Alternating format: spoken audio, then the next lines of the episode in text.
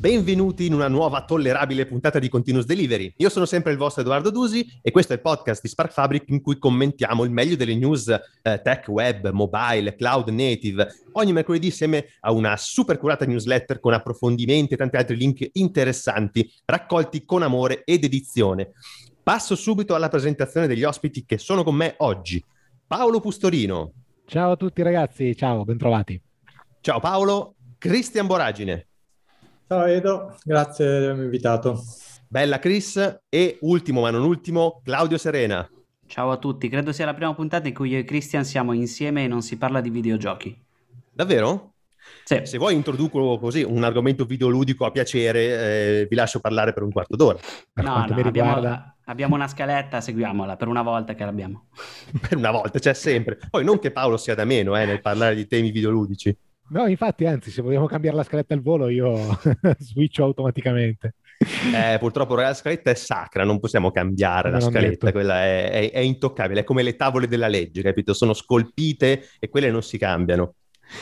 Beh, ragazzi, allora, dopo un paio di puntate molto tecniche, specialmente l'ultima con Dario, che ha davvero alzato il livello di tecnicità del nostro podcast, e questo naturalmente ci piace molto, eh, nella puntata di oggi lo abbassiamo un pochino e ci teniamo uno dei tre temi che tratteremo per parlare di una questione che riguarda il nostro mondo, quello delle tech company, ma non direttamente eh, la tecnologia, bensì eh, come viviamo il lavoro stesso, eh, che è una questione in realtà allargabile a molte altre realtà lavorative, ma che è venuta a galla eh, con Basecamp. Eh, Basecamp è un nome eh, molto noto tra le compagnie delle Silicon Valley, che è stato recentemente al centro di una controversia nata da un post del suo fondatore e CEO Jason Fried, che ha delineato una sorta di nuovo codice di condotta, diciamo, per, per chat interne. Poi ne parleremo e lo racconteremo meglio. E non dimentichiamo che però abbiamo tre temi, quindi altri due. E questi invece saranno belli tecnici e succosi come piace a noi. Quindi, dopo questo pippone introduttivo, direi di passare subito al primo tema. Eh, parliamo di Bootstrap e parliamo di una nuova release. Eh, vai, aspetta, no, ti lancio bene. Il servizio di Claudio Serena. Grazie Edo. Eh, quella di questa settimana è la quinta stable release di, di Bootstrap, dopo nove anni dalla sua prima comparsa negli schermi di tutto il mondo. Eh, Bootstrap, per chi fosse rimasto fuori dai giochi per nove anni, è un framework CSS eh, per ehm, costruire siti web e è probabilmente il più diffuso ancora oggi tra tutti i framework eh, CSS, è stato sicuramente il più diffuso negli anni scorsi. Dopo tre alfa, tre beta, un milione e mezzo di redesign, adesso è uscita questa quinta, quinta release con un sacco di breaking changes, quindi sarà divertente fare un upgrade dalla versione precedente a questa. Ma poi chi è che fa gli upgrade dei framework front-end? Dai, chi lo fa?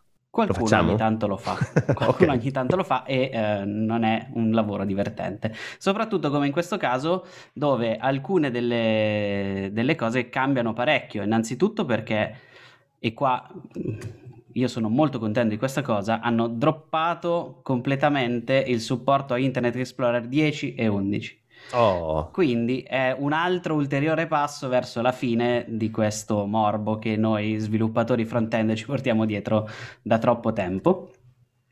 Hanno Sì, abbandonato confermo. jQuery, hanno abbandonato jQuery, quindi anche lì sono un sacco di cose che vanno toccate e riviste nelle, nelle implementazioni e in più ci sono nuove interessantissime cose, quindi un componente of canvas, dei nuovi accordion, eh, dei nuovi file input, ma soprattutto ci hanno tenuto a farci sapere i- gli sviluppatori di Bootstrap che il più grande lavoro dietro alla quinta release di Bootstrap è il nuovo logo.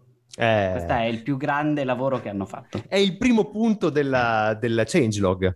Eh, Esatto, esatto. Proprio, esatto, proudly, eh, nuovo logo.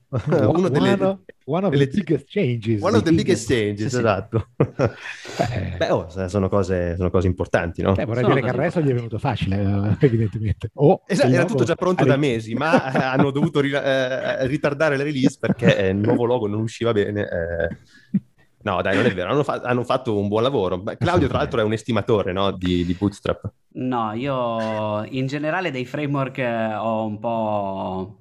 No, non è ribrezzo, però li prendo con le pinze quando necessario. Sono ottimi per fare dei prototipi veloci, per far vedere qualche cosa di funzionante, però sul lungo periodo e sull'impatto visivo spesso tendono ad appiattire molto il risultato finale. Quindi mm. è bello usarli quando appunto devi mettere in piedi un progetto in poco tempo e quindi il risultato finale eh, è importante che sia veloce più che unico, però ovviamente ha, ha questi limiti di essere poi uno dei tanti. Ecco. Beh, questa è una critica che ho letto varie volte, cioè che da quando sono comparsi i framework front-end, che fondamentalmente sono eh, Bootstrap, Foundation e non credo molti altri, eh, come grande diffusione, eh, il design dei siti web si è abbastanza uniformato. Eh, c'è meno creatività, probabilmente sono sempre le stesse griglie più o meno. Però secondo me bisogna anche capire che quando sono stati introdotti eh, sia Bootstrap che Foundation, parliamo di 2011-12 più o meno quegli anni lì, eh, l'alternativa era peggio perché eh, c'era una totale invece libertà creativa che forse andava un attimo imbrigliata. Eh, la proliferazione di vari framework JavaScript che iniziava anche in quel periodo, c'era già jQuery, eh, c'erano degli altri, e poi non c'erano eh, tutte le, eh, le, innovazioni che ha portato CSS in questi anni e quindi ognuno cercava un po' di fare con degli accrocchi per eh, usare delle griglie sensate, eccetera. L'introduzione di questi framework ha un pochino umanizzato il design dei siti, l'usabilità, l'accessibilità. Quindi, sì, ah, sì. Ma questo, questo, assolutamente, ma i, i framework CSS non, non, sono il male per come li disegno io, hanno dei loro scopi ben precisi. L'unica cosa è che eh, richiedono comunque del lavoro per essere customizzati a sufficienza da sembrare qualcosa più di ho messo Bootstrap e l'ho lasciato lì. Non vero, sono vero. la bacchetta magica con cui ciao, ho appiccicato sopra Bootstrap, non ho più niente da fare lato front-end perché tanto fa tutto lui. Sì, tecnicamente fa il 90% del, del lavoro, c'è comunque del lavoro da fare, ecco. Beh, come con i framework in generale, no? qualunque framework eh, lo puoi utilizzare out of the box per come ti arriva e, e deployare un prodotto, oppure lo puoi eh, come, come dice, shapeare, come si dice? Ah, in, eh, eh plasmare, plasmare, bravi, esatto, eh, secondo le, le, tue esigenze, le esigenze del cliente, le esigenze del progetto. Eh, quindi ci sta, hai, hai totale libertà, eh, quindi da, da, grandi poteri, come si dice, eccetera. Ma vedo anche che c'è stato fatto, un, è stato fatto molto lavoro sui form, vedo che un paio di, dei, dei punti più importanti sono riservati ai form.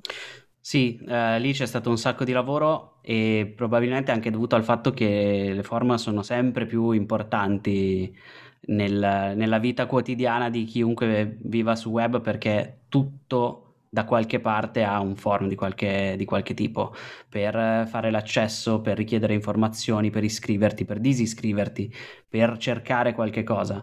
Tutte quelle informazioni devono passare per qualche cosa di usabile, quindi questo è ottimo che ci sia così tanto lavoro proprio su quel punto, che spesso è uno di quelli più ostici. Esatto. Poi deve tenere in conto un sacco di eh, requisiti riguardanti l'usabilità e l'accessibilità, quindi un po' di aiuto da un framework su questo non guasta. Eh, chiuderei anche con l'introduzione di RTL, che non è la radio, ma è il, eh, Ref, il, la direzione del linguaggio, esatto, right, right to left, left eh, esatto, che è stato introdotto proprio in Bootstrap 5. Bene, abbiamo sì. altre considerazioni o volete droppare qua? No, una, una, sola riguardo alla questione che prima diceva Claudio, no? del fatto che il framework ti, ti, ti, molla della roba e poi però c'è del lavoro per disfare le sue opinioni e metterci le tue no? da quel punto di vista, se parliamo sì. di framework opinionati. Eh, in effetti il ruolo principale del framework è quello di evitare che tu debba ricostruire ogni santa volta e poi a modo tuo tutta quella serie di aspetti trasversali e non strettamente legati diciamo così, al business che stai portando, al business come logica, no? come alla, alla materia del, del, del, tuo lavoro, come per esempio il supporto alla, all'RTL, ai linguaggi sinistra-destra, destra-sinistra, eh, l'accessibilità, sono tutte cose che eh, spesso e volentieri quando... Cioè, il, e fare, fare, questo genere di lavoro è diventato ormai incredibilmente complicato. Ci sono moltissimi aspetti da tenere presenti quando fai un buon lavoro e deve essere un lavoro fatto davvero per un'audience ampia, che non è proprio il sitarello del, dell'oratorio. No? E eh, è vero che ognuno può eh, venire a capo con le sue librerie private e quello che vuole, però è anche vero che eh, il, quello, quello, che è un framework alla fine, un buon framework è il consolidamento, il, la, la, la, la, staticizzazione di una serie di pratiche, in, in, immaginiamo siano best practice, però quello che ti dà è quello. E effettivamente sui framework di front-end, io non sono un esperto assolutamente, eh, mi sono sempre un po' chiesto, avevo sentito parlare e mi era, mi era piaciuto quello che avevo sentito, non quello che ho visto perché non l'ho usato, di cose come Tailwind e compagnia come una specie di nuovo approccio ai framework di front-end. Poi non so se è già sgonfiata un po' sta moda, mi sembra di aver capito. No, no, no, Tailwind, no. no, no, Tailwind è piuttosto trending. Sì, sì, eh, sì. Effettivamente è, una, è un nuovo, diciamo che è meno opinionato. Ecco, probabilmente mm. uno dei problemi a cui faceva riferimento anche Claudio è che Bootstrap è piuttosto opinionato come front-end. Esatto, esatto proprio lì volevo arrivare, no? che ci sono alcuni framework che stanno prendendo le cose da un altro punto di vista, cioè io ti do tutti questi aspetti trasversali che non toccano il modo in cui tu poi fai il sito, ma ti danno un insieme di, di, di, di, strumenti che tu puoi usare come il Lego e questo se ci pensiamo nella nostra esperienza anche quotidiana eh, somiglia a qualcosa che abbiamo già visto perché ci sono CMS headless, ci sono framework che servono a fare cose disaccoppiate, ci sono è un po' una tendenza e, e sul front-end credo che, questo qua sia un po' quello che stiamo osservando, no? che com- qualcuno comincia a essere anche un po' stufo, come giustamente Claudio, di dover dire ogni volta che applico sta roba devo passare una buona parte del tempo a smontare quello che hanno deciso i suoi designer in questo giro per metterci sul mio.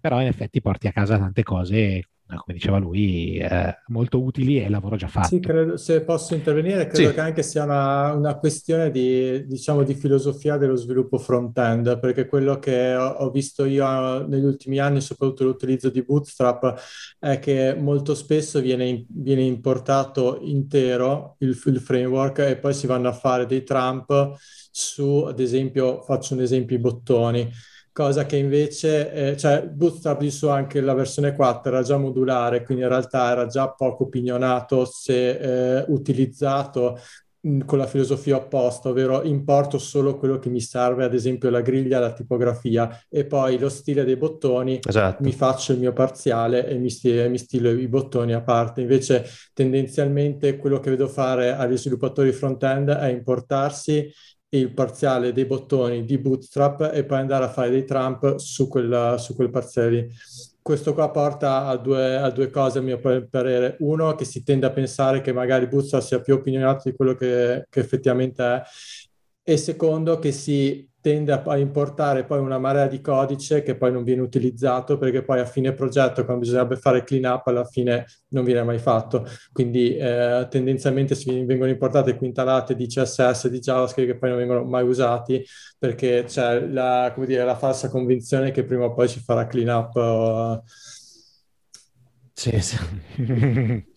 Beh, eh, bisogna tener conto che Bootstrap nacque in mm. Twitter eh, quindi come estensione loro, de, de, dei loro front-end praticamente. Ci furono, credo, un paio di sviluppatori interni a Twitter che presero le librerie che loro usavano per la grafica mm. e li, li, li, resero pubbliche, però eh, nasce tutto lì, quindi nasce dalle loro guideline interne, nasce dal loro modo di intendere il, il front-end, poi si è evoluto però è opinionato per quello, perché proprio nasce da un'opinione, cioè come loro intendevano sì, è anche, è anche vero che al di là dei framework o meno, comunque una certa convergenza sulla eh, maniera di rappresentare le pagine web eh, è inevitabile, eh, indipendentemente dal fatto di convergere su uno, due o tre eh, framework principali, perché quello che si è fatto è che inizialmente, come dic- giustamente diceva Edo, all'inizio era il Far West, poi si sono incominciate ad applicare le, diciamo, delle leggi di buon design e questo inevitabilmente poi mm. porta alla convergenza eh, a degli artefatti digitali che sono simili fra di loro perché le regole del buon design sono quelle, quindi sono variazioni sul tema, però si incomincia poi a tagliare fuori tutte diciamo le, le, le prese, le prese alla larga di, di, di opinione personale, ecco. Quindi sì. Co- come si vede nel senso in tantissimi altri settori, poi ci si, si conver- cioè basta vedere anche il, uh, i cellulari, gli smartphone. All'inizio c'era molta più varietà, adesso sostanzialmente si è, si è andati a convergere su una forma, cioè su un form factor che magari sì, se tu esatto. guardi più, le app di iOS esatto. più o meno si assomigliano tutte, le app Android più o meno si assomigliano tutte, seguono sì, guidelines. Anche, anche, i telefoni, anche i telefoni, i dispositivi mm. fisici. Infatti, cioè, oggi come oggi veramente sul, sul mercato Android è, è, Apple è fuori di discussione perché sono i loro e sono solo i loro, ma sul mercato Android sono quasi indistinguibili eh, dall'altro i telefoni. Esatto. Oddio, anche gli iPhone comunque sono nello stesso range di forme e funzioni di tutti gli altri telefoni del mondo. Sì, sì, quindi... sì, sì no, intendo dire che cioè, Apple mm. ha un prodotto alla volta voglio dire, quindi ne ha due o tre di telefoni. Quindi se si somigliano, posso capire, è una gamma. Il problema è se si somigliano i telefoni di OnePlus con quelli di Samsung, con quelli di, di, di mm. Motorola e, e, veramente guardarli sì, addosso. Ma anche, anche, la differenza effettiva adesso fra un iPhone e un Samsung è veramente ah, molto ah, più piccola la differenza rispetto magari a quello che poteva essere già solo cinque anni fa. quello è dei tempi del Galaxy One che gli vanno dietro Apple e Samsung in particolare. Perché? Beh, Però... sì, ci sta un po' la convergenza. Poi, eh, come abbiamo detto, oltre all'usabilità, sono entrate in gioco anche un po' di regole di accessibilità che si sono eh, un po' dettagliate no? in questi ultimi anni e quindi è è normale che tutti stiano più o meno seguendo delle, delle linee guida da cui poi traggono un po' di personalizzazione, mm. ma che alla base eh, sono quelle. Ci sta, anche perché noi stessi siamo ormai siamo abituati a trovare le, le, interfacce simili tra loro, a tal punto che quando deviano un po' dal pattern mh, mm, ci destabilizzano un po', no? E dice, come mai non trovo l'icona lì su in alto a destra dove sono abituato a trovarla? Eh, eh, c'è, c'è sta cosa, no? Una, dieci anni fa non, non c'era meno, perché c'erano anche meno utenti adesso che sono molti di più, eh, bisogna tenerne sì, conto. Sì, questi sono, sono, fattori di influenza sociale, cioè se tu sei eh, socialmente sei abituato a una determinata cosa anche in design, poi è scorretto modificarla perché devi tenere presente anche che culturalmente eh, la gente è abituata a una, a una, determinata cosa, anche se è scorretta, rischi di più a mm, spostare il formaggio, come si vuol dire, piuttosto che lasciarlo lì che la gente è abituata, che la gente è abituata. Esatto. Bene, vedi da una, da una, singola news di un aggiornamento a Bootstrap quanti discorsi interessanti abbiamo fatto sul design. Mi piace, mi piace questa roba. Dobbiamo trovare sempre temi così eh, che, che, generano queste discussioni. Vediamo se anche il prossimo tema genererà la stessa discussione. Ne dubito perché secondo me è un pochino più di nicchia questo argomento, però mi sono portato Christian proprio per aiutarci un po' a sviscerarlo. Eh, e infatti rimaniamo in ambito web ma allarghiamo un pochino la visuale e andiamo ad abbracciare uno dei temi più interessanti del momento. Parliamo infatti di WebAssembly. Eh, partiamo da una news del 28 aprile che riguarda Microsoft e la Bytecode Alliance. Ci dice tutto il nostro inviato Cristian Boragine. Eh, fa- farò del mio meglio perché qua la, nel senso l'argomento è molto vasto. Sostanzialmente la, la notizia di base è che eh, Microsoft assieme ad altri attori come Arma, eh, Embark Studios, Google, Shopify hanno, diciamo, hanno cominciato a partecipare alla Bytecode Alliance che è un'organizzazione non profit che è dedicata al mantenimento degli standard WASM e WASI, che sono WebAssembly e WasAssembly eh, diciamo server side fondamentalmente. Eh, faccio un breve excursus magari su, su WebAssembly. Eh, sì, sì, sì, spieghiamo sì, un po' che cos'è diciamo, WebAssembly. La cosa interessante di WebAssembly è che comunque che è uno standard web che definisce comunque un formato binario e un corrispondente formato testuale per la scrittura del codice eseguibile in, uh, in contesto web. Questo è, un grosso, è una grossa notizia che oltretutto non è neanche di tanto tempo fa sostanzialmente questa cosa, perché permette sostanzialmente di scrivere del codice che non è JavaScript eseguibile all'interno di un browser. Quindi ehm, codice che può essere C++, Python, Go, Rust o anche COBOL volendo, eh, viene compilato in, uh, in, un file binario, eh, viene, vabbè, prima, viene, prima, passato in WebAssembly, poi compilato in un file binario, che può essere, che può essere eseguito da eh, un qualunque browser, perché comunque dopo magari ne parlo un attimo del supporto browser, però comunque tutti i browser moderni essenzialmente Ormai tutti, sì, ormai tutti da un sì, paio d'anni probabilmente. Stima, comunque si stima che il 76% eh, degli utenti, potrei sbagliare percentuale ma non di tanto, eh. eh 70, mm-hmm. vabbè, 75-76% del, degli utenti globali eh, hanno già supporto WebAssembly e l'82% dei, okay. degli utenti desktop. Quindi Esatto, perché, perché, con WebAssembly non solo puoi eseguire su browser, ma anche su desktop. Sì, poi sì, cioè, ci sono dei runtime, perché questo poi si, viene introdotto poi nel discorso su, su WASI.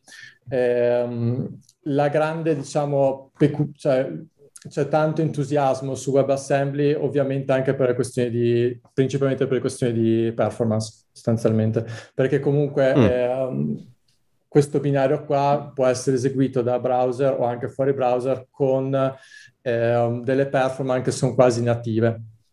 Dico quasi native perché anche il nome WebAssembly non è del tutto corretto perché comunque è un codice simile assembly pensato per una macchina concettuale, non per una macchina fisica. Quindi... Ok, cioè viene comunque interpretato. Sì, comunque non sì, eseguito direttamente non è, esatto, dal, non dal processore. Un, una, cioè un linguaggio come l'assembly che è fatto per una determinata configurazione eh, di mh, mm, sistema operativo e architettura, ma è fatto per una macchina virtuale, cioè la macchina virtuale no perché significa un'altra cosa, macchina concettuale, eh, e quindi hai una flessibilità che altrimenti non avresti con l'assembly normale, perché comunque può essere okay. utilizzata su tutti, tra, tramite il browser, eh, può essere utilizzata da tutti i dispositivi.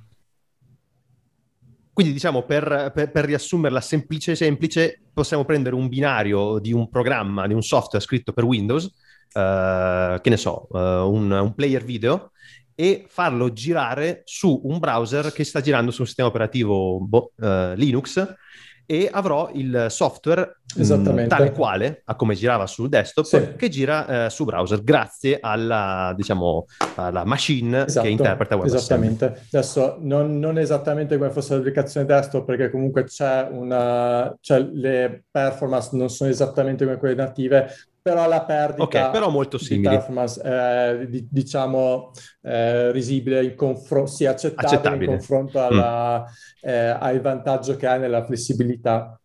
Eh, in, inoltre... Infatti io mi ricordavo, scusa, infatti io mi ricordavo che inizialmente WebAssembly eh, aveva attratto grandi entusiasmi per il suo uso in ambito sì. grafico e, e, e, videoludico. Mi ricordo che era stato convertito Unity sì eh, motore grafico Unity su WebAssembly e eh, varie demo facevano girare videogiochi scritti per sì, Unity. Perché Unity alla fine è un framework di, di sviluppo per game eh, che è C++, sostanzialmente di base. C++ è tutto il collegato, quindi gli shader, GSL, GSL queste cose qui, cioè comunque shader, tutte le cose sì. insomma dell'universo C++, che può essere tramite WebAssembly compilato e eseguito in browser. Ma anche per fare un altro esempio, esatto. eh, recentemente hanno preso AutoCAD, che comunque è una code base vecchia, e è stato convertito e adesso può funzionare in un browser. Un esempio più recente può essere ad esempio Figma, che per quanto riguarda lui, che è fu- fuori dall'editor, sostanzialmente viene usato React Native, se non ricordo male, invece per quanto riguarda la parte di, eh, di editing, sostanzialmente delle tavole, quello è un codice C++ passato in WebAssembly. Ah. Vedi, quindi eh, io ho, ho, tirato dentro il discorso Unity proprio per ricollegarmi al gaming, no? così Claudio è contento. E anche in questa puntata abbiamo citato Tutte. il gaming, che ci siete tu e Cristian insieme. Grazie. Eppure io, eh, comunque. Ma sì, ti inviteremo in una puntata dedicata solo oh, al gaming anche benissimo. a te, Paolo. Okay? Io, tra l'altro, credo di aver usato un software che sta girando su WebAssembly perché eh, per, per, fatti miei, per, eh, per progettare pic- piccoli progettini di falegnameria fai da te e cose simili, ho imparato a usare SketchUp eh, un paio di mesi fa che è una, un CAD 3D, diciamo, eh, veramente per, per babbei come me, nel senso che è potente, ma è molto, molto interattivo, molto carino. Ricordo che l'avevo usato, me l'ha fatto vedere un collega, eh, cercavo di scaricarlo, è passato per molte mani mi sembra, e poi ho scoperto che oggi come oggi la versione free gira soltanto nel browser, mm. però mh, cioè, è praticamente come usare un, un tool eh, nativo, è, una, è, veloce, è potente, eh, e per quello che fa e come lo fa ho la netta impressione che sto probabilmente facendo girare un binario dentro il browser perché mi sembrerebbe strano che l'abbiamo fatto con JavaScript, onestamente. Non ho guardato, eh, non ho guardato cosa succede sotto eh, nella, nella, console, diciamo, nella... No, no, infatti da quello che ho capito, probabilmente molti dei servizi che usiamo in realtà hanno WebAssembly sotto, non ce ne rendiamo conto, eh, ed è così. A meno che non Ma... sia JavaScript con WebGL magari, potrebbe essere. Esatto, ma per tornare al, al tema, eh, abbiamo citato la Bytecode Alliance. Che cos'è la Bytecode Alliance? Perché io, eh, parlando di, di, WebAssembly, appunto, fino a poco tempo fa ero, ero co- mm, abbastanza convinto che si trattasse soltanto di un software per far girare binari eh, sul browser, ma in realtà pare non essere proprio quello no, lo scopo finale metà, eh, della, metà della, della Bytecode Alliance. Metà della storia appunto è WebAssembly, l'altra metà mm, L'altra metà della storia è il WebAssembly System Interface Calwasi, che è uno standard che anche quello sta, anche lì sta convergendo in maturazione, non è, mh, attualmente non è maturo per un utilizzo sulla, su vasta scala, però per quanto riguarda noi, ad esempio, che trattiamo da vicino tematiche cloud native, è importante perché eh, um, può essere utilizzato WebAssembly server side per far girare del codice che è lightweight, che è performante, eh, in contesti che possono essere del cloud functions, possono essere um, edge computing, e da noi riguarda, cioè, riguarda abbastanza da vicino. Eh, per quanto riguarda appunto la CNCF, eh, c'è, c'è, Envoy, che la cui codebase sta progressivamente passando WebAssembly. E, e in generale ci sono molti mm-hmm. progetti che, soprattutto per quanto riguarda eh, service meshes, stanno cominciando a utilizzare eh, WebAssembly. Poi qua non entro nello specifico, uno perché non eh, cioè, bisogna parlare con, con, il nostro CTO che è più, sicuramente più esperto di me eh, e, si apre, che, ha, e seguito... che ha seguito e, e, che tra l'altro ha seguito tutta una traccia su WebAssembly alla, alla, sì, alla CloudConf, esatto. alla CubeConf, C'è scusate, alla, giorno, alla CubeCon di, di, di dedicato a WebAssembly perché è un argomento molto eh, cioè molto, molto, attuale, esatto. eh, c'è molto fermento anche perché appunto tutta questa questione qui comunque è relativamente recente perché ehm, è l'annuncio, il primo annuncio WebAssembly è tutto, tutto quello che è insomma di quell'area lì è del 2015 ehm, però è diventato un standard V3C eh, del 2019, dicembre 2019 quindi abbastanza quando è nata sì, la Bytecode Alliance? Sì. Quindi abbast- sono cose abbastanza fresche, c'è molto, c'è molto fermento. Anche, per, anche perché sì, appunto eh... grossa, eh, grosso vantaggio anche che um, insomma, ha, ha, contribuito a far prendere piede in così poco tempo questa cosa qui è la, um, il grado di, di isolamento del, di questo tipo di codice perché permette di sostanzia- in maniera sostanziale di ridurre l'utilizzo di Docker. Quindi toglie okay. Quindi, quindi in pratica... Ah quindi in pratica crea dei, anche qua dei sì. runtime isolati eh, per, per, i singoli software in modo da poter girare appunto in isolamento e avere, e avere modo di far girare in sicurezza librerie che invece sono diciamo non sicure by design, ci si riferisce molto spesso oggi a problemi uh, dei uh, package registry come NPM Uh, per esempio, uh, che includono molte librerie di cui è difficile a volte star dietro a, a rischi di sicurezza. Ci sono, mh, abbiamo parlato anche noi va- nei, nei, mesi scorsi di vari attacchi a, a, ai, package, ai, package, registry come NPM mm. che ne hanno compromesso uh, la sicurezza. Quindi far girare software di questo tipo in ambienti isolati è ora una, un'esigenza molto sentita.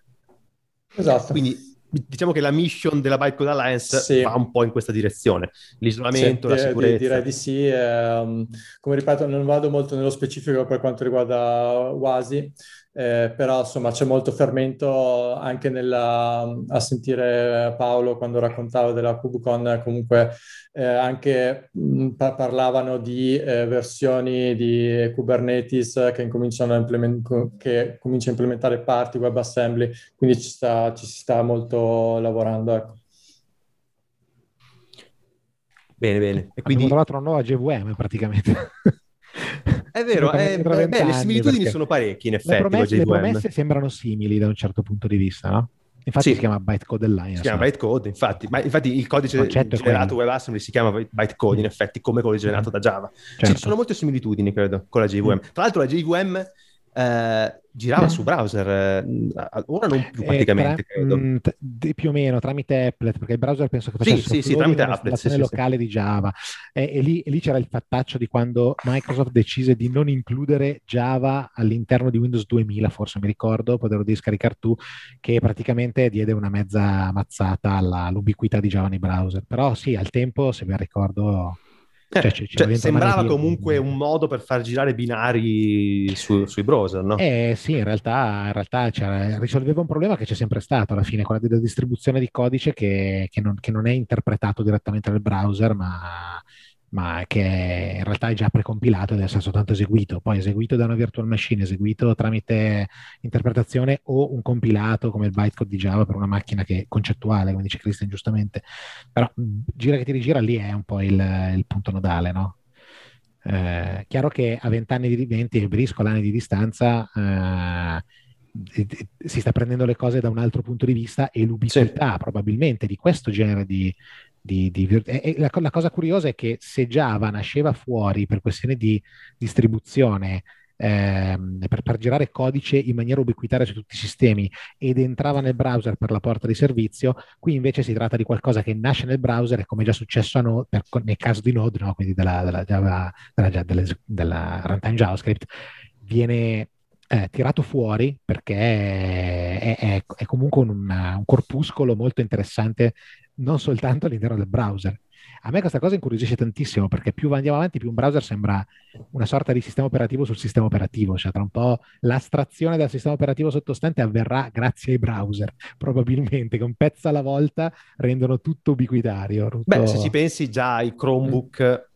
Eh, di fatto sono dei poco più che dei browser. Mm, c'è un, sì. c'è un, piccolo, c'è un kernel sotto, un piccolo sistema operativo e poi hai un browser e sul browser mm. fai tutto. Esatto. E quindi il concetto è quello.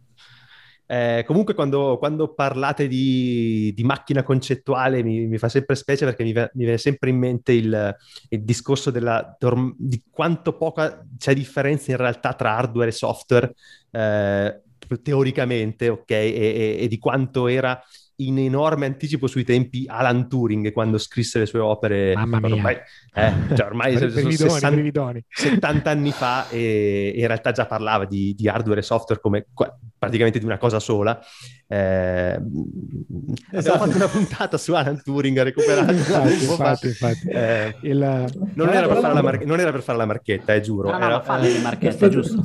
no, però, però effettivamente, effettivamente stiamo, stiamo, andando, cioè, stiamo andando davvero a, a, a, così, eh, a, realizzare tutte le visioni di, di Turing ed è, è, incredibile pensare che l, ha scritto quelle cose agli albori della, dell'informatica moderna. Prima che esistesse la parola, perché se non c'era lui, esatto, esatto. diciamo che è un po' l'informatica moderna, insomma.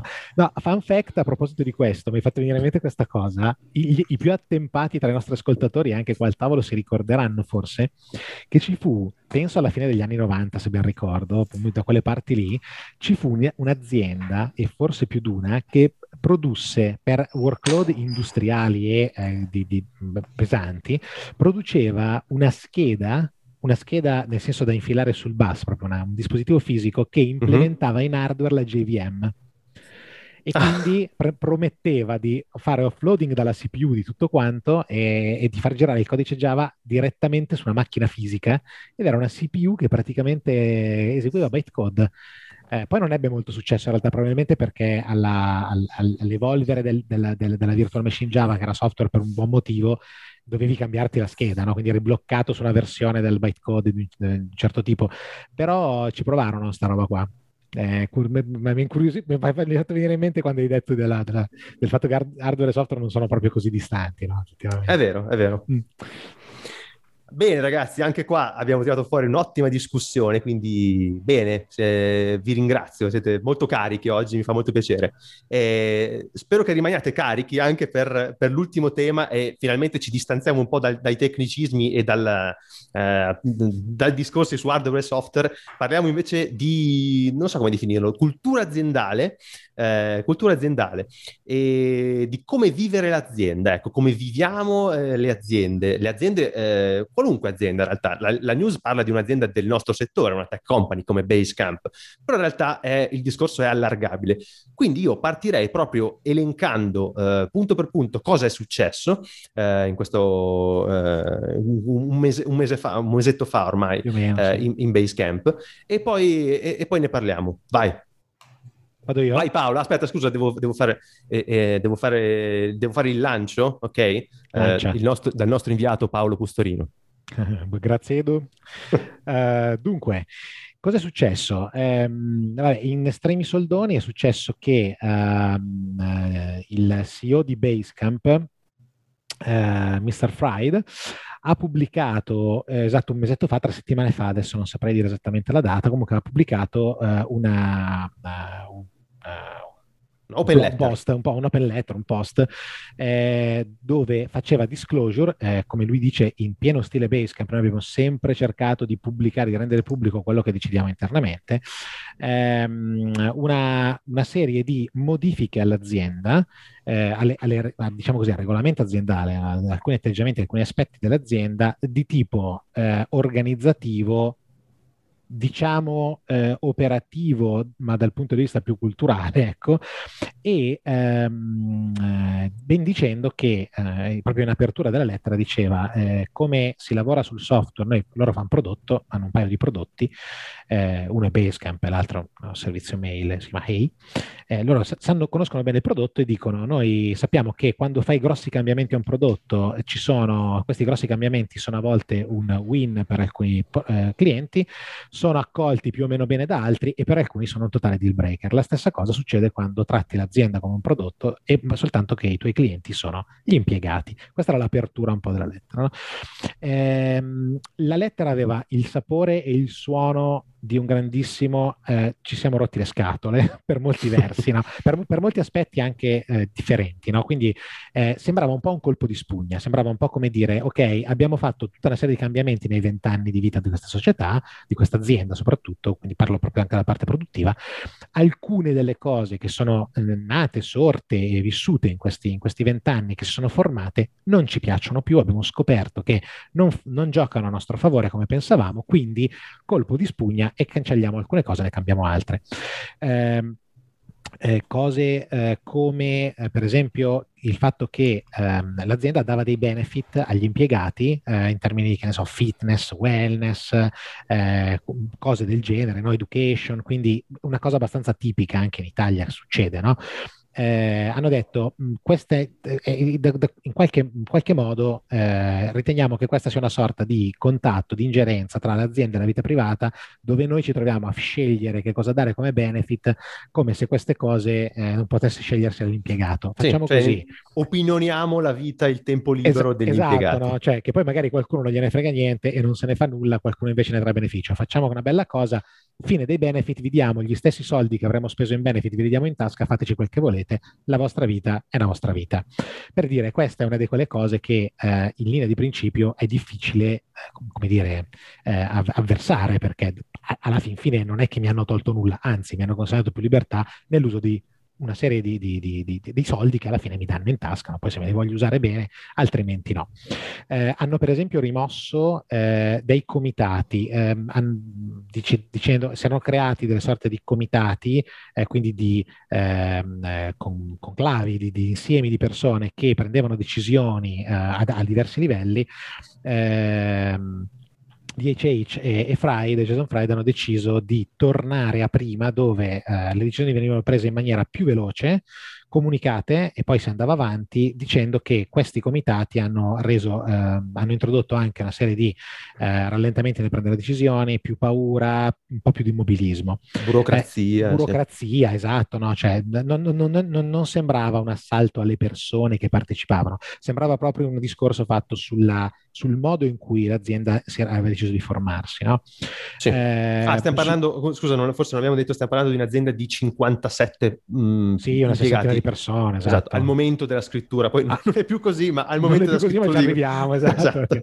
e, um, una, una, cosa che mi tocca personalmente eh, tra quelle che abbiamo, che abbiamo, appuntato per discuterne, perché si parla di HR, per esempio, è che avevano introdotto delle uh, eh, 360 reviews, delle, delle performance review, diciamo, basate sulla peer Um, uh, sul, sul, sulla, sul, peer feedback, quindi sul, sul, cercare feedback dai tuoi pari, dai tuoi colleghi, questa è una cosa che abbiamo parlato qualche puntata fa, eh, svariate puntate fa in realtà, andatevela a cercare, eh, del modo in cui noi in Spark Fabric eh, cerchiamo di, di, di consegnare una, un feedback alle persone, eh, di, di, ascoltare e anche di eh, in qualche maniera indirizzare i percorsi di carriera all'interno dell'azienda.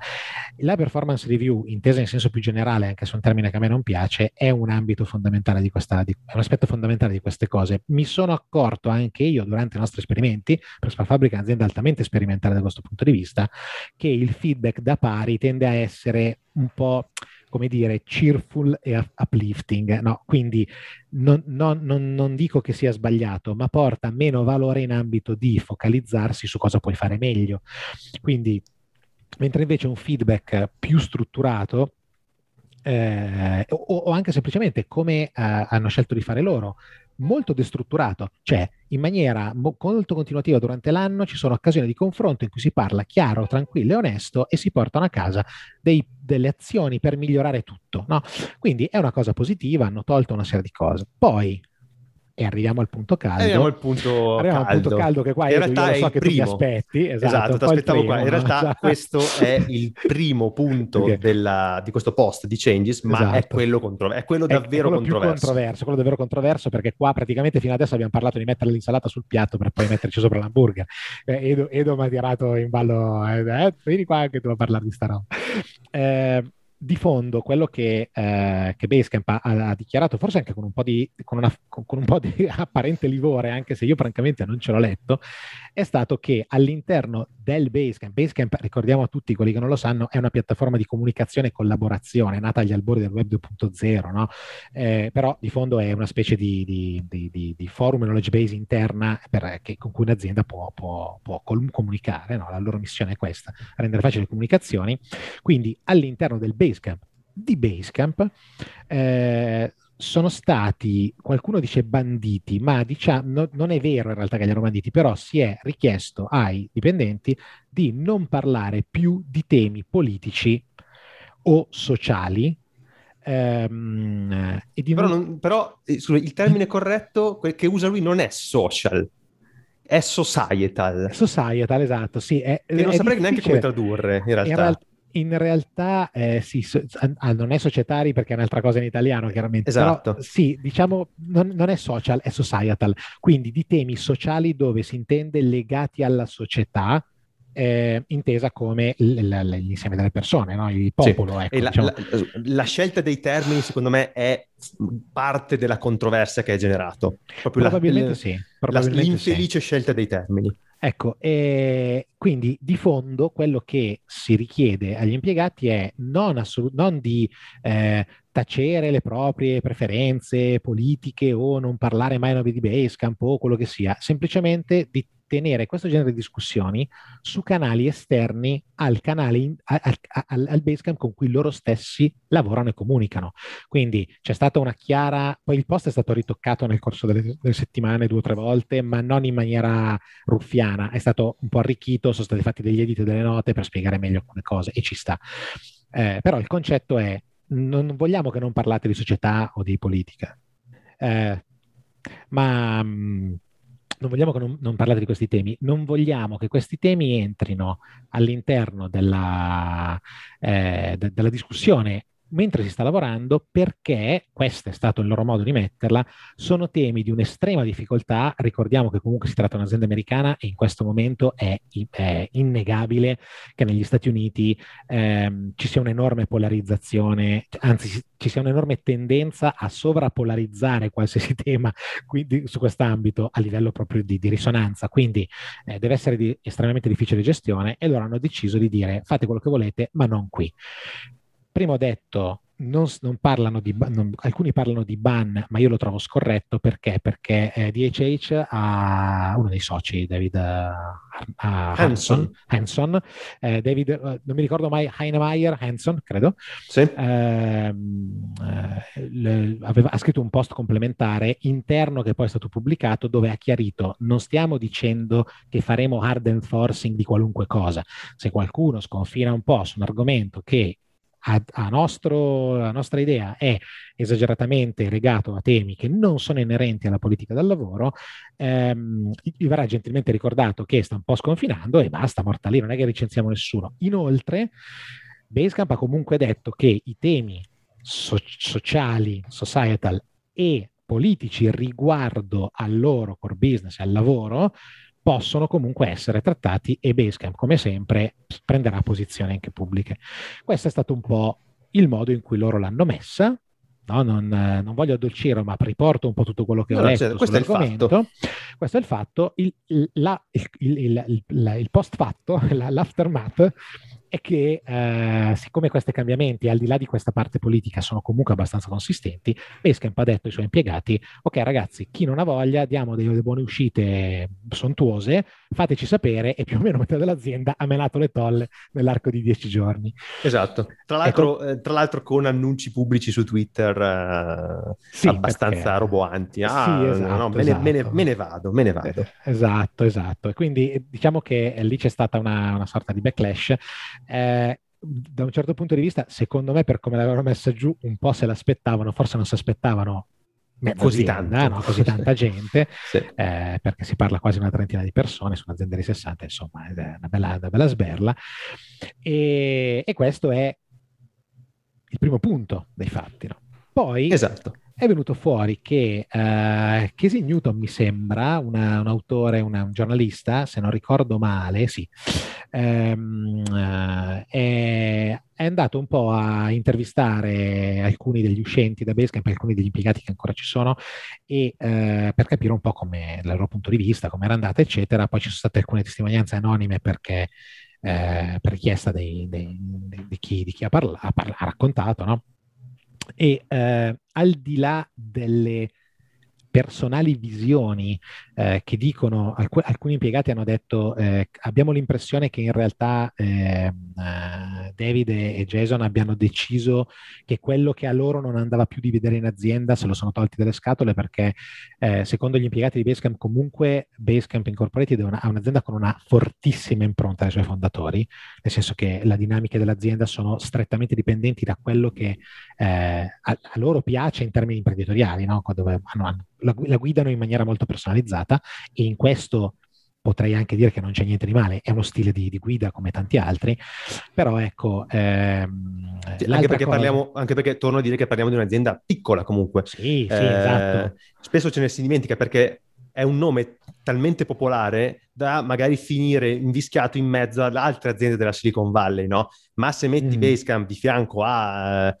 qualunque, qualunque, altra, qualunque altra azienda Silicon Valley, da Oracle a Google a Facebook, è veramente un bruscolino eh, minuscolo, sono veramente una, un'azienda a conduzione familiare quasi Beh, rispetto esatto, a questo. Esatto, ma poi, poi, tra l'altro ecco, questa è una delle cose abbastanza stupefacenti che forse eh, la risonanza che ha avuto questa storia, considerata la dimensione di Basecamp, mi ha fatto pensare che eh, Basecamp è una delle poche aziende che è rimasta piccola, è rimasta quasi un lifestyle business, forse anche se non è che la conosco dall'interno, però da come ne parlano sembra chiaramente qualcosa che i suoi fondatori vogliono fare perché così vogliono lavorare ed è rimasta lì con un prodotto che è nato veramente tanti anni fa, perché sì. comunque Basecamp prima era Seven Signal eh, 36, 37 Signals, ma Basecamp ha 20 anni, poi sua, probabilmente il suo picco enorme l'ha avuto nel 2010-2011, dove sì, veramente sì. sembrava la, la, la, nuova moda, però comunque sia è rimasta lì.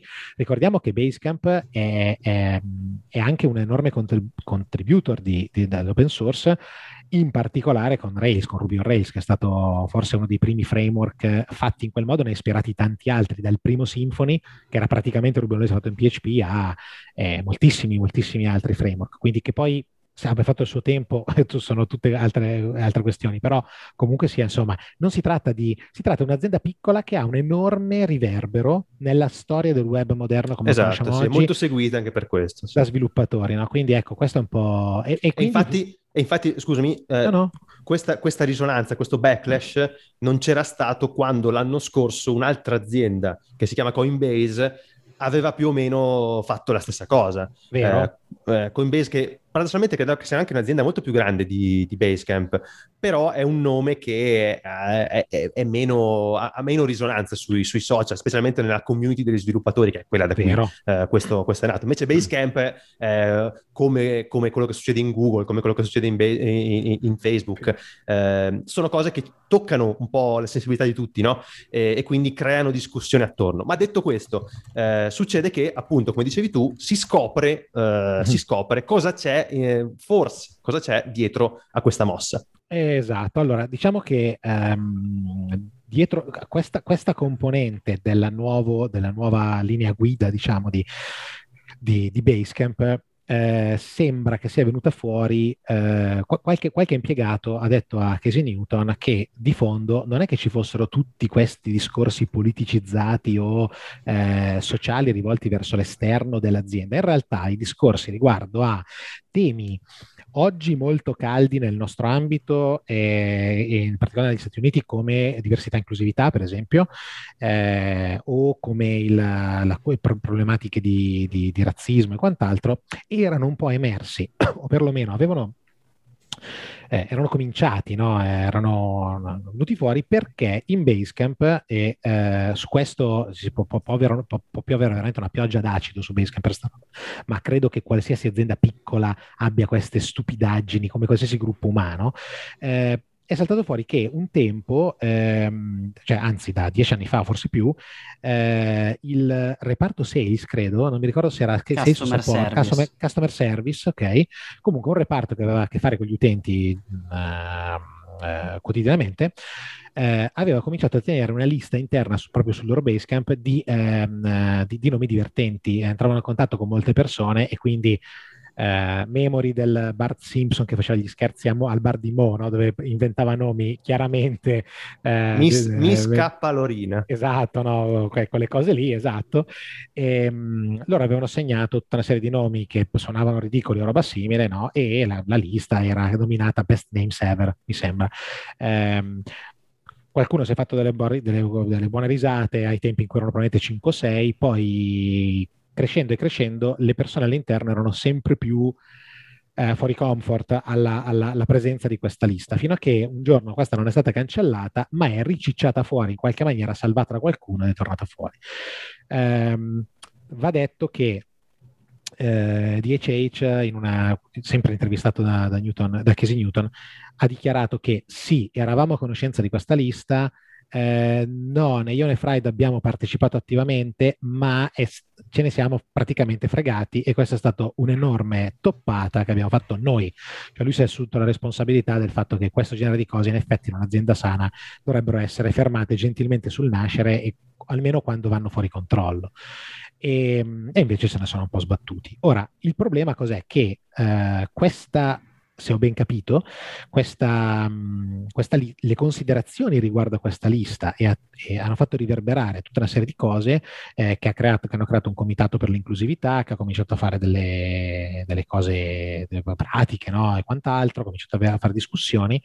Sì, perché, eh, se, se, scusami, se ho capito io, no, no, dei nuovi impiegati eh, proprio assunti recentemente scoprono questa lista di qualche anno fa esatto. e quindi eh, portano all'attenzione che c'è questo problema sì. di cui mh, probabilmente mh, chiedendo delle, ecco, delle, scuse probabilmente. Sì, o delle, uh, delle, prese di posizione magari, no? Qual- sì, infatti, di... infatti, uno degli, degli, degli impiegati che, che contribuì alla lista originale poi pubblicò sul Basecamp interno un post di, di scuse.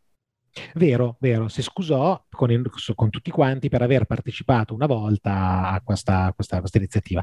Poi praticamente da una serie di... di, di, di cioè, se, eh, eh questa, la discussione intorno a questo si deve essere accesa perché a un certo punto, così riporta, eh, riportano i, le cronache diciamo, di questo, di questo giornalista, è successo che ehm, uh, di, di, fronte a una, un'insistenza riguardo a prese di posizione di Basecamp su queste cose, al fatto di creare delle regole interne, bla bla, a un certo punto eh, Dave Annemeyer si è, mh, mm, è, andato a scavare all'indietro in, una serie di topic su Basecamp, ha tirato fuori un post eh, di proprio l'impiegato che si faceva il fiere di questo cambiamento e gli ha detto, te, gli ha, gli ha messo, dove anche lui partecipava alla discussione, probabilmente ridendo, gli ha detto, guarda che la persona di cui ti stai inventando sei tu. Quindi per favore non rompere le scatole. Cioè abbiamo capito, basta. Dopodiché a poca distanza viene fuori questo annuncio dove mo basta parlare dei temi politici o, so- o di società. Allora, eh, è chiaro che nessuno di noi era là, e, eh, c'è, c'è, un post ufficiale e un'intervista eh, da parte di un, di un, giornalista, quindi capire cosa è veramente successo e quali sono state le dinamiche al di fuori delle percezioni delle singole persone è complicato. Però questo porta un po' alla luce quanto eh, questo genere di temi sia oggi sentito, ed è una cosa bella, e quanto eh, per le aziende sia comunque complicato. Poi non, non, non, non, uso loro come statistica perché un'azienda non fa statistica, ma evidentemente le aziende sono fatte di gruppi di individui, ogni individuo, questo è quello che un po' lamentavano loro, ha le proprie sensibilità, i propri bisogni, il proprio eh, ego, ma inteso come, come identificazione di sé, e è, è, veramente difficile per un'azienda prendere una posizione che possa fare contenti tutti e in quest'ottica sembrerebbe che Basecamp abbia deciso di prendere la posizione della tartaruga dicendo io tiro dentro la testa, andate a parlare di questo dove vi pare, qui no e risolviamo il problema alla radice. E questo un po' esatto. chiude un attimino, chiude un attimino la, la, cronaca, se l'ho fatta bene. Ecco. No, l'hai fatta bene. Secondo me, eh, adesso al di là di tutte le considerazioni personali che possiamo fare, però il fatto raccontato così, cioè eh, partendo dalle lettere, eh, con quello che hanno scatenato in termini di reazioni e di abbandoni e poi questa inchiesta eh, citata tra l'altro anche dal Guardian, comunque sembra piuttosto autorevole su quello che davvero eh, successe, successe all'interno di, di, di, Basecamp, è molto interessante perché è emblematico no? di, di, come, di come queste aziende vengono mh, mm, eh, condotte, non mi viene un termine italiano eh, diverso. Sì. Insomma, è, è, è, è interessante, ecco, questo fatto, secondo me è molto interessante parlare di, di questo fatto, di quello che è successo e, e di quello che ha causato poi. Um, detto questo, per me eh, rimane un tema, al di là di quello che succede e che è successo in Basecamp, rimane un tema.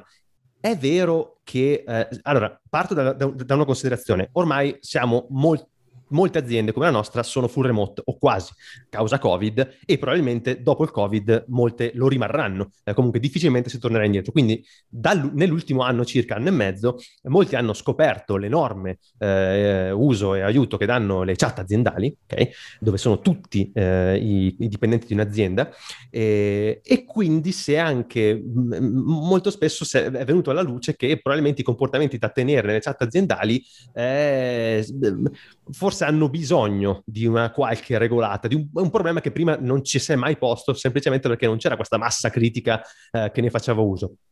Ora, eh, ora si, aff- si, affronta un problema. Loro, Basecamp, sono forse tra i primi che lo hanno affrontato, lo hanno affrontato in modo molto veemente, forse sbagliando comunicazione, non lo so, ehm, forse c'è dietro qualcosa di un pochino più articolato che un semplice eh, code of conduct nuovo sulle chat aziendali, però il tema che hanno portato alla luce è, eh, al di là di loro, interessante. Eh, Paolo, tu da, da HR hai mh, mm, probabilmente più il polso della situazione. Eh, credi che sia generalmente corretto prendere posizione da parte di un'azienda su quello che succede alla fine sui canali interni eh, dell'azienda stessa, di canali di comunicazione dell'azienda stessa? Guarda, ti dirò la verità, io credo di sì, ehm, dove per prendere posizione eh, in generale, in generale un'azienda, come dicevo prima, è un insieme di persone e qualcuno alla guida dell'azienda, quando qualcuno è alla guida dell'azienda, le persone guardano costui, costoro, eh, nel momento in cui le cose si fanno dubbie. Quindi eh, finché va tutto bene, tutto va secondo i programmi, uno può anche non, non notare niente e, e, via che si va. Quando qualcosa comincia a stonare, è normale, anzi è desiderabile per certi versi, che eh, sebbene ci siano chi è più sicuro di sé, chi è più vocale, chi lo è meno, chi è più follower, chi è più leader, però in generale esistono dei rappresentanti aziendali a cui guardare per dire scusa, ma in questo momento in cui c'è disaccordo, qual è il comportamento che se- secondo l'azienda, secondo noi come gruppo ci vogliamo dare? Ora, ci sono aziende che impongono i codici di condotta dall'alto, aziende che li democratizzano facendo workshop su workshop finché non si esce con qualcosa che io direi fa contenti tutti, ma nella maggior parte dei casi in realtà fa ugualmente scontenti, fa parimenti scontenti tutti, no? Tra virgolette, qui è il miglior compromesso possibile tra visioni diverse. Ci sono aziende molto fortunate dove le visioni non sono così diverse, quindi c'è un'enorme armonia nelle decisioni prese, ma in generale eh, anche, anche, a fronte di alcune recenti eh, osservazioni personali no? su, su, su, tante cose che, che, sono successe in Spark Fabric, abbiamo accolto 8-9 persone in due mesi con l'inizio di quest'anno. No? Eh, è vero, come dici tu, c'è un'enorme differenza tra sparare una battuta alla macchina del caffè con la faccia, la gestualità, eh, i segni d'ammiccamento verso i colleghi più vecchi che possono far capire a qualcuno che quella che sta sentendo è un inside joke e che non è la, eh, l'espressione di un pensiero, no?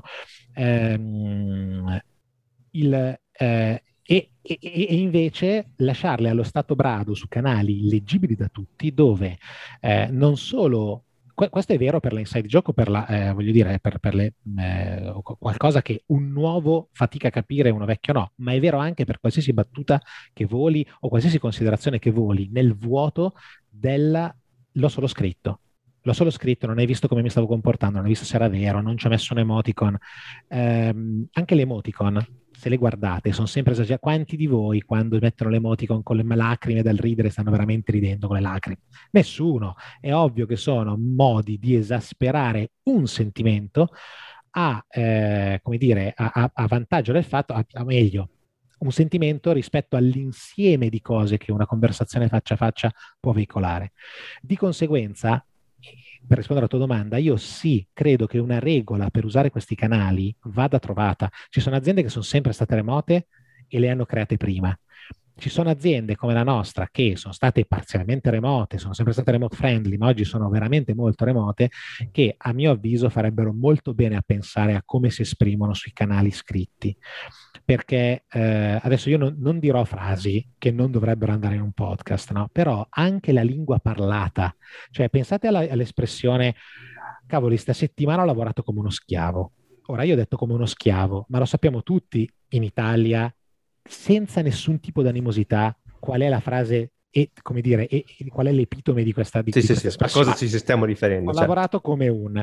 Ci sono, ora, non vuol dire essere automaticamente razzisti, non vuol dire fare ge- generalizzazioni, è un idiom, è un modo di dire che si è stabilizzato nella lingua in tempi dove questo non era un problema, oggi lo è, si fa attenzione a quello che si dice e si impara.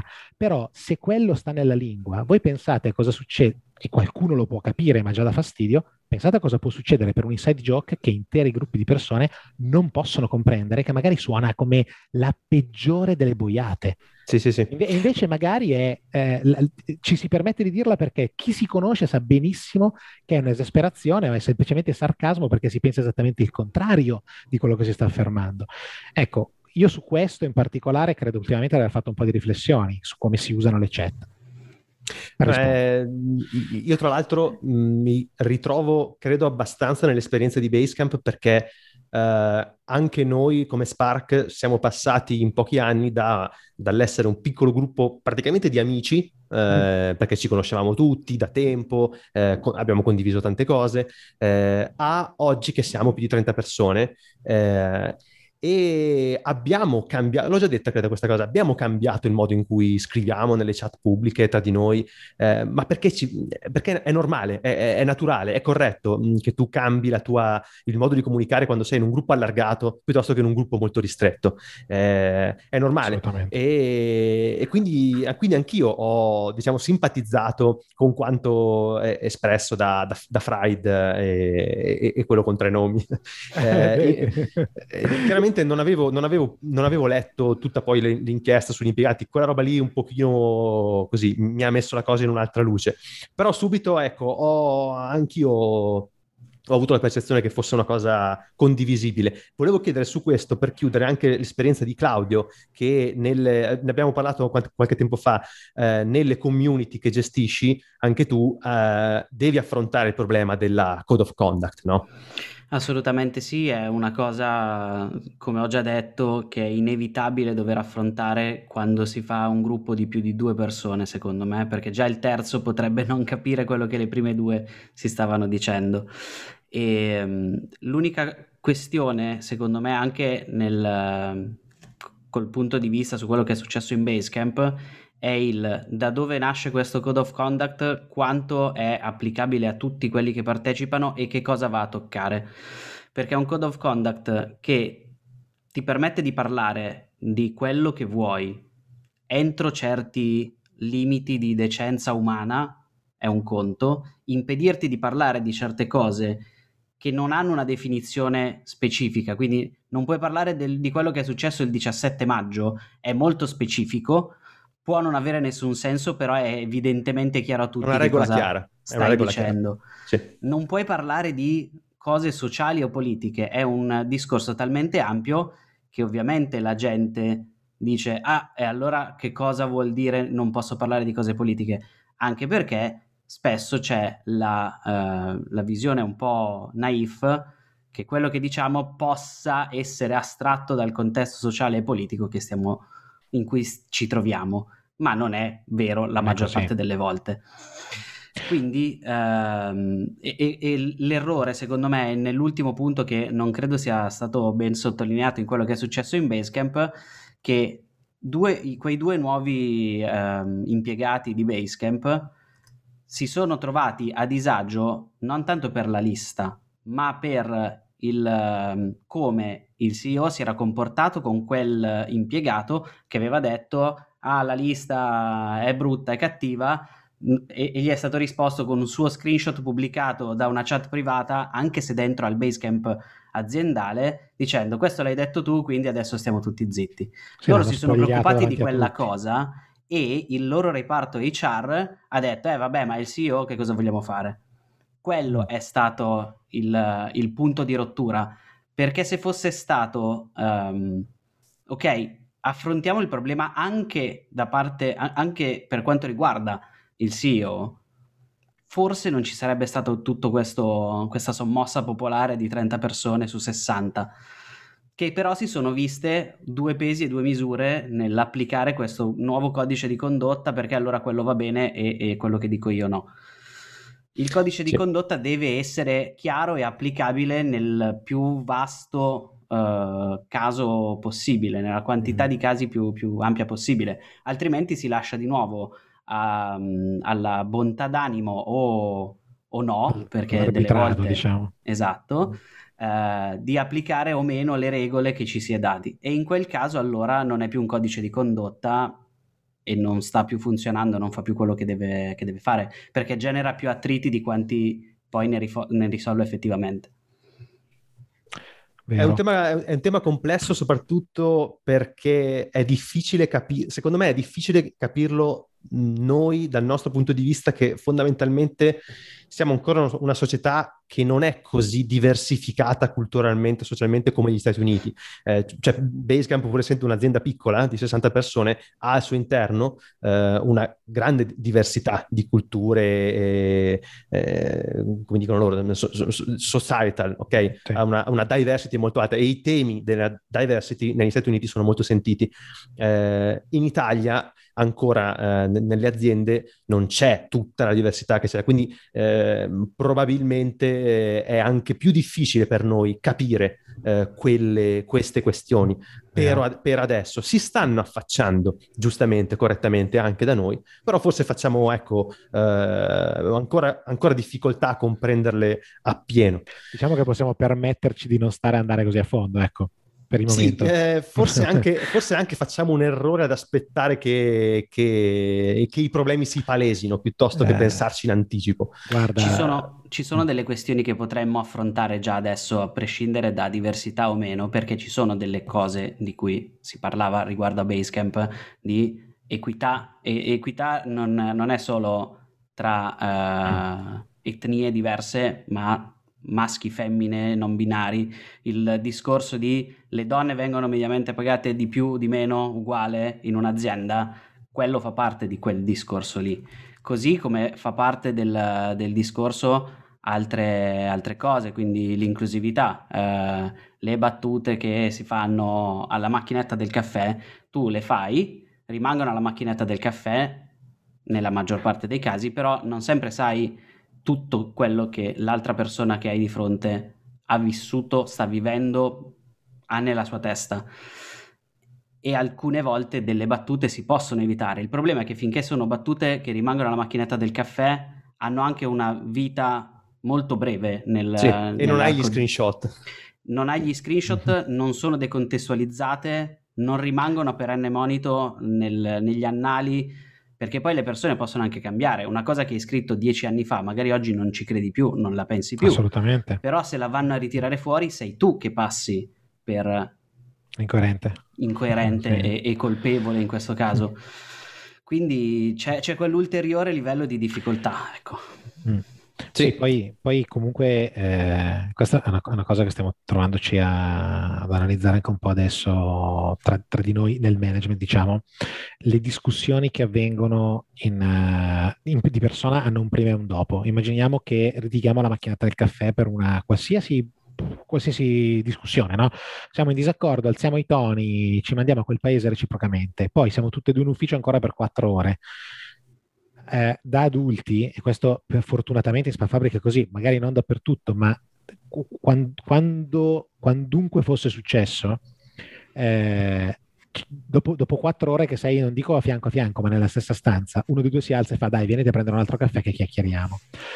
Se tu sei in due stanze diverse, in due città diverse, da una parte all'altra della chat, e succede anche in un meeting, anche su Zoom, dove ti puoi vedere in faccia, litighi, metti giù la cornetta, non c'è l'occasione di dover dire sto facendo la figura dell'idiota perché non lo sto chiamando indietro. Puoi continuare a pensare che l'altro è un cretino.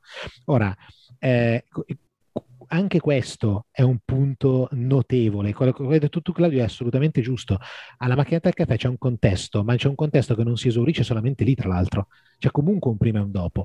E è un prima e un dopo che si triggera da solo. Mentre invece quando non sei di persona questo non esiste, devi cercarlo con la forza di volontà.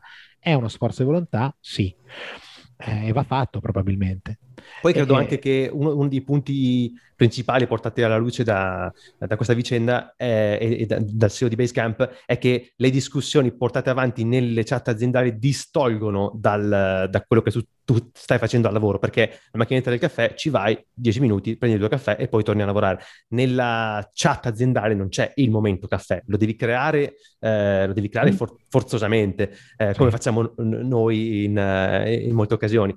Però generalmente da mattina a sera in una chat scorrono vari messaggi se inizia una discussione non è così facile chiuderla, ecco. Eh, può andare, rischia di andare avanti anche a lungo, di accendere i toni, di, è mm. difficile governarla, ecco. Ma è, è ancora più difficile, guarda, è ancora più difficile governarla se la sposti su un altro canale su cui tu nemmeno hai controllo e a cui tutti hanno comunque accesso, perché il consiglio era se volete parlare di queste cose andate su Whatsapp, Telegram, Twitter, quello che volete. Signal, sì, sì. Però non è che tu lì abbia un controllo su quello che succede. Il tempo consumato rimane lo stesso e in più tu non puoi nemmeno intervenire a dire abbassiamo i toni, calmiamoci e la gente va avanti comunque a parlare fuori da, sì, però non puoi, dal canale aziendale. È difficile, non puoi impedire alle persone di iscriversi su no, WhatsApp. Certo, no, no. assolutamente. Quello che sto dicendo io è che se tu glielo impedisci, loro sono forzosamente eh, costretti ad andare su un canale su cui tu non hai controllo. Se tu non glielo impedisci, un minimo di controllo, poi magari si spostano lo stesso e vanno a, a, a discutere o litigare o quello che sia fuori in ogni caso.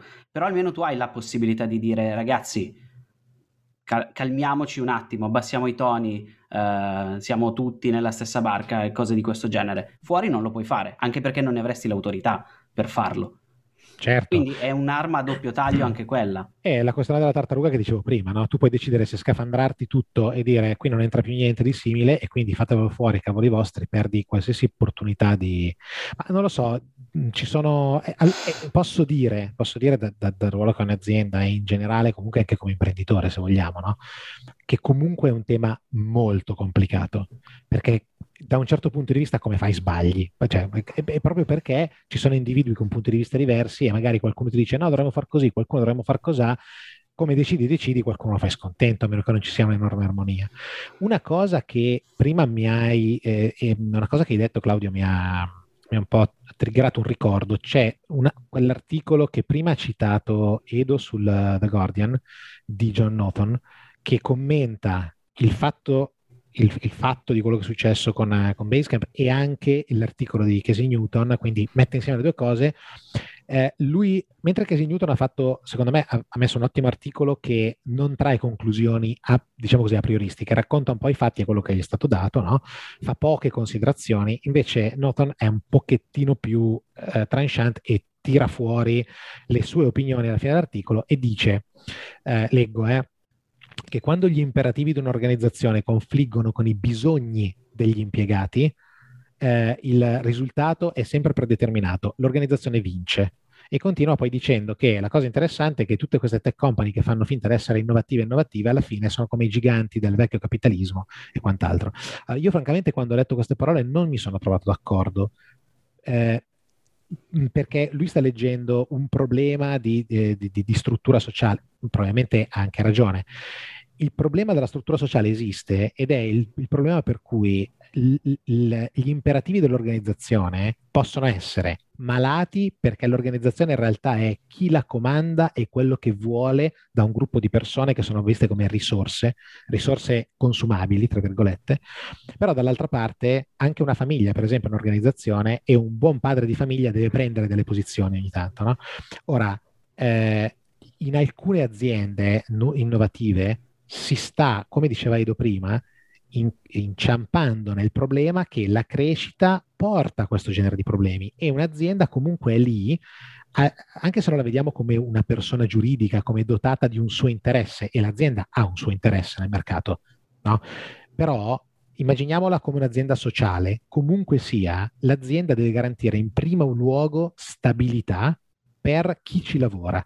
È un, è un atto di estremo rispetto per gli impiegati, il fatto di garantire un ambiente sano e stabile in primissima battuta, dove sano può voler dire che eh, certi discorsi eh, ad altissimo volume concettuale che mettono a disagio qualcuno, si invitare, ci si può invitare a dire guardate, creiamo un canale su Slack apposta per questo, avete, chi non vuole partecipare ha diritto di mutarsi senza sentirsi male ok?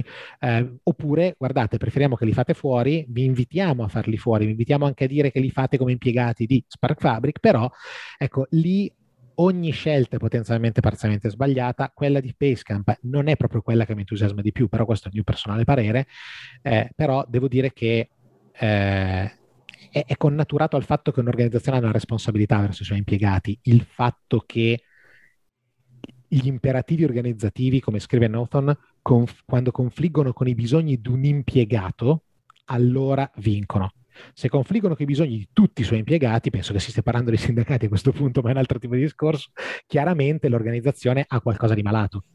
Perché certo. cioè, qual- l'organizzazione non è più un'organizzazione, è un insieme di persone di fronte a un altro insieme di persone con un'enorme disgiunzione. E questo è una, chiaramente una, una cosa che può, che può succedere. Però ecco, non è un ambito facile sicuramente. No, assolutamente, però è molto interessante assieme ad altre cose che stanno emergendo in questi ultimi mesi, anni, penso ai sindacati creati in Google o in altre associazioni della Silicon Valley, stanno facendo emergere una cosa eh, che è strana forse, cioè che le aziende della Silicon Valley o le, le tech company sono aziende normali, come, come, tutte le altre, sono gruppi di persone e non sono no, quei luoghi incantati dove è, è, così bello stare e si arriva in bicicletta fino alla scrivania.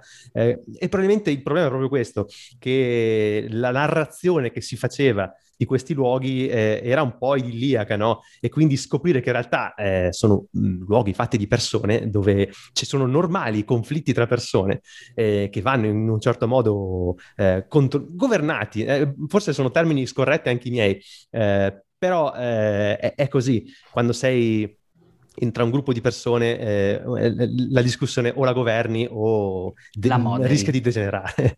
Moderare. Mo- moderare, moderi, bravo, sì, moderare moderi, è un termine moderi. migliore, esatto, moderare. E funziona così in un'azienda, in una community, in un gruppo di amici. Eh, le dinamiche sono queste e, e più, si, più, un'azienda cresce, diventa grande e, e, e più eh, si vanno ad affrontare perché aumentano le diversità eh, e quindi eh, gioco forza aumentano anche questi, eh, questi temi. Beh, eh, quindi direi che abbiamo parlato tantissimo, eh, è venuta fuori una puntata lunga, ma ne sono molto contento perché secondo me è molto interessante. Eh, quindi io direi che la chiudiamo qua e ringrazio tutti voi per essere stati qua con me ospiti oggi e tutti quelli che ci hanno sentito fino adesso. Eh, do appuntamento come sempre a mercoledì prossimo e ricordo anche che c'è l'ottima newsletter di Continuous Delivery in cui metteremo tutti questi link di approfondimento. Eh, abbiamo tutti i nostri canali social su cui se volete poterci scrivere, fare domande, complimenti, insulti, tutto quello che volete. Eh, vi do come sempre appuntamento alla prossima settimana e vi saluto. Ciao!